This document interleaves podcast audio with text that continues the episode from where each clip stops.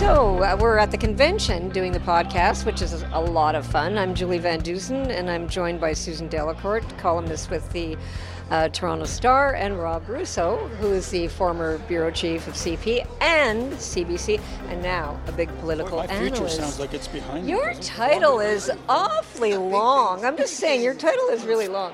So we just heard the speech. So Susan, uh, the Prime Minister's speech. What did you think of it? Well, I couldn't. Uh, I, I thought it was a good speech. I thought it did what it needed to do. Uh, more so, I, it, it exceeded my expectations. Actually, he's he's had a rough few months. I would have totally expected him to come in here and you know say all the talking point things. But it was a really interesting speech for um, how its breadth in terms of time. Um, I don't know, we can talk about this, but I, I was there in 2013 when he won, and it was in a room When he won the leadership. when he won the leadership, which he referred to tonight, and he was uh, he was in a room that they couldn't even fill over in the Westin Hotel next door, and it was very subdued. But he raised that tonight. He and he he gave some of the markers along the way. You know, conservatives are, are our friends. The sunny ways. The better is always possible. He. It was a speech deliberately punctuated with references to look how far we've come since I couldn't even fill a room over there in 2013. And so that's something for them to all think about. Rob, did you see it as a, a speech just to delegates, or is this a speech you could give on a campaign? Well, I think it was tailored to the delegates for uh, um, quite deliberately. What, I talked to a whole bunch of people before the speech. What do you need him to, to say? What do you want him to say? Um, he needs to recognize that we're weary, that we've been at this for a long time, and that we need a, a jolt of energy. Um, if, and, and we need to hear that he is going to get off the mat. They feel like he's been on, on the mat a little bit. Get off the mat. Um, they, they needed to hear that he's looking through the windshield, not just the rear view mirror, uh, and that he's got some gas in the tank, that he, he has that energy as well. Fire in the belly, as we call it. Yeah, yeah. So uh, a, a quick word with people, and they say, yeah, yeah he, he did it for us. Uh, some people said that um, we needed to him, him to, to say that he's going to connect on the economy a, a little bit more. But the goal was, I think, to energize people because this is probably the last time he's going to be in the same room with a lot of these people before an election. It, seem, it seems like he achieved that goal. And he said that an election is something that we'll see in two years. Yep. Now, Uh, the, the people who decide that are not in the room tonight. That's the NDP. Um, so yeah, I think he's still planning on that too. I think everybody knows what's going to be the takeaway lines from this speech. It won't just be about the hopeful future. It will be Pierre Poilievre. Uh, very, very deliberately, the, the wake up, Mr. Poilievre, the brokenest party, the litany of ways in which he described Poilievre as not serious, uh, I thought was uh, the, this crowd was lapping that up. They loved that. Uh, I think uh, to what Rob is saying is they want to fight. You know, I, I and when he said the bruising, you know, they we, we get bruised up.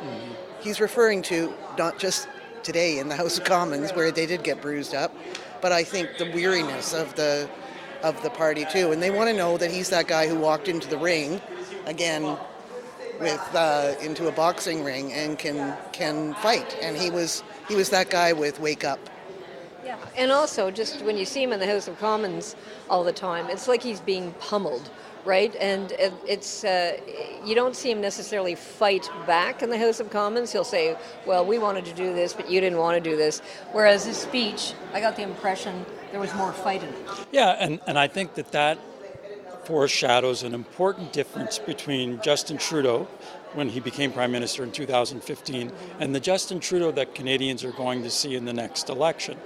In, in many ways, it was interesting to hear him harkening back to Sunny Ways. Yeah. He's going to have to talk about dark days Yes. in the next campaign. Yeah. And he started to do that tonight. The dark days of Pierre Poilievre. People know Justin Trudeau. He's been around. He, they know what he's he's about. He's got to try and sow doubt about what a Pierre Poilievre government would be about, and that's dark storminess, um, you know, um, uh, uh, women's right to choose under under assault. Biggest lines tonight. That, that's women's right. yeah, yeah. These Tho- are- those were the lines that lifted people out of their seats, and you can expect a campaign built around that. You got to wonder though if he's not going to have to put more in the window to get others who are switchers to vote for the Liberal Party as well. When you say switchers, what do you mean? People who go back and forth. It was very interesting. Susan mentioned it that he made an appeal to conservatives Yeah.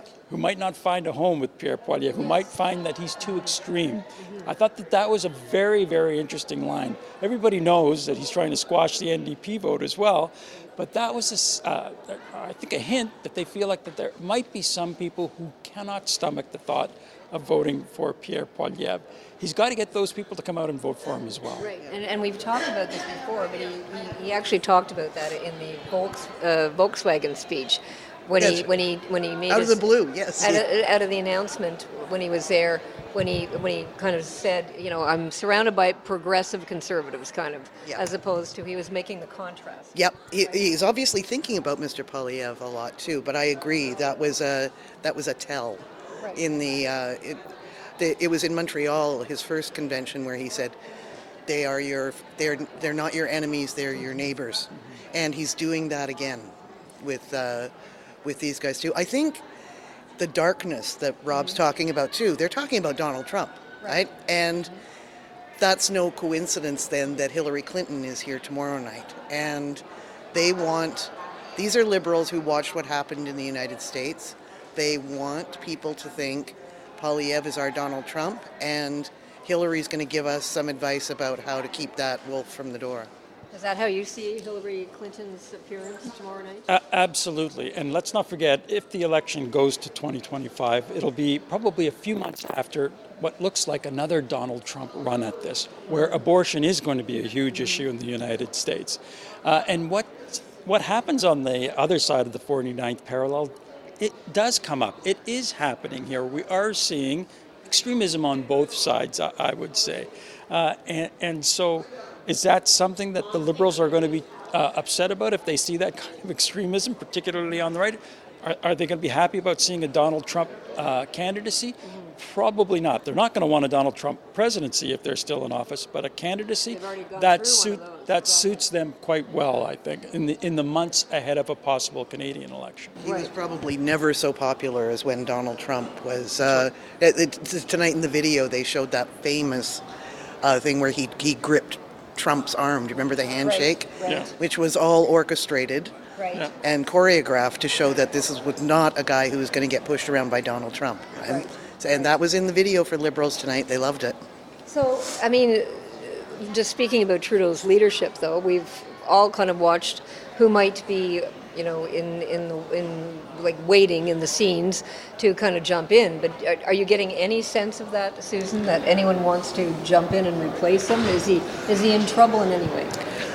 I've covered the Liberal Party when leaders were in trouble. I don't think he's in that kind of trouble. I don't. I, I don't see it. The- there are people who would like to replace him, I'm sure, and then most of them are on the stage. Right. You know, Melanie Joly, uh, Mr. Champagne, uh, the Energizer Energizer Bunny. Um, I'm blanking now. Uh, I was interested to see somebody like Marco Mendicino working the room tonight. Um, he's a guy who spent the last few summers perfecting his French. Uh, and I'm, I don't think it's just because he, he wants to be able to answer questions in the House of Commons. Or order in a restaurant? That's right. Uh, and and I, I, I think that Melanie Joly was given this slot ahead of Mr. Trudeau quite quite by design. He, he's he doesn't seem offended by the thought that somebody might want to replace him someday. Uh, and in, in some instances, it, I, and you just have to look at the, the last cabinet shuffle. He's doing what he can to give people the experience required so that they're going to be in a position to replace him should they make that decision. I asked him about this myth. Uh, I asked PMO a while back about this myth that Mark Carney is, you know, the Paul Martin waiting, you know, Yeah. to. And uh, they said if we were in a feud with Mark Carney, would we have asked him to speak at the last convention? There, Rob's more right. Is they. My understanding is that Justin Trudeau is in is not being pushed out the door, and is uh, probably keen to see a lively band of people vying to replace him. Well, by the time he does go through the next election, he will be ready to leave, I- right? One would think. Let- I'm let's surprised he's not ready now. Did I just hear you making a, a, a prediction that he's definitely going to run in the next election? Well, he said so numerous times, so I guess he we said have to. he said it would be his honor to lead honor. to Oh, lead okay. uh, That was a liberals good- into the was a good next catch, yeah. election. Oh, That's his. Yeah. honor. Yeah, Okay. he didn't- So kind of like the Paul Martin, I have Yeah. no intention Yes, of running, yes, but right. doesn't mean I won't. That's Yeah, right. Exactly. Or That's right. take. So, any other thoughts before we close No, down the podcast? I think I, I, I won't speak for Rob, but I'll tell you what Rob and I were saying before. I had come here with um, kind of low expectations because you get caught up in the negativity and the you know it's been a gloomy three or four months for the Liberals. But I was v- very surprised a by the turnout and by the mood. The mood is good. Well, I think it really picked up during the speech. I saw the Prime Minister going from room to room earlier today, and I thought it was a little bit tepid in terms of the response. But Yeah. maybe it's because he was interrupting all the sessions. I don't know. but, I mean, everyone wanted to get a selfie with him, but I thought there was a lot of energy in the room tonight. So it seemed. Yeah. You Rob? Okay. Any any other thoughts, Rob? No, I'm, I'm I've got your bet right down here for 2025. Justin Trudeau is running, definitely running. I Nobody's recording this. Are No, no. Okay, good. of course not. Anyway, it was great talking to you. It was fun. And for the first time, we're not in our pajamas. Exactly. Isn't this great? Okay, have a great night.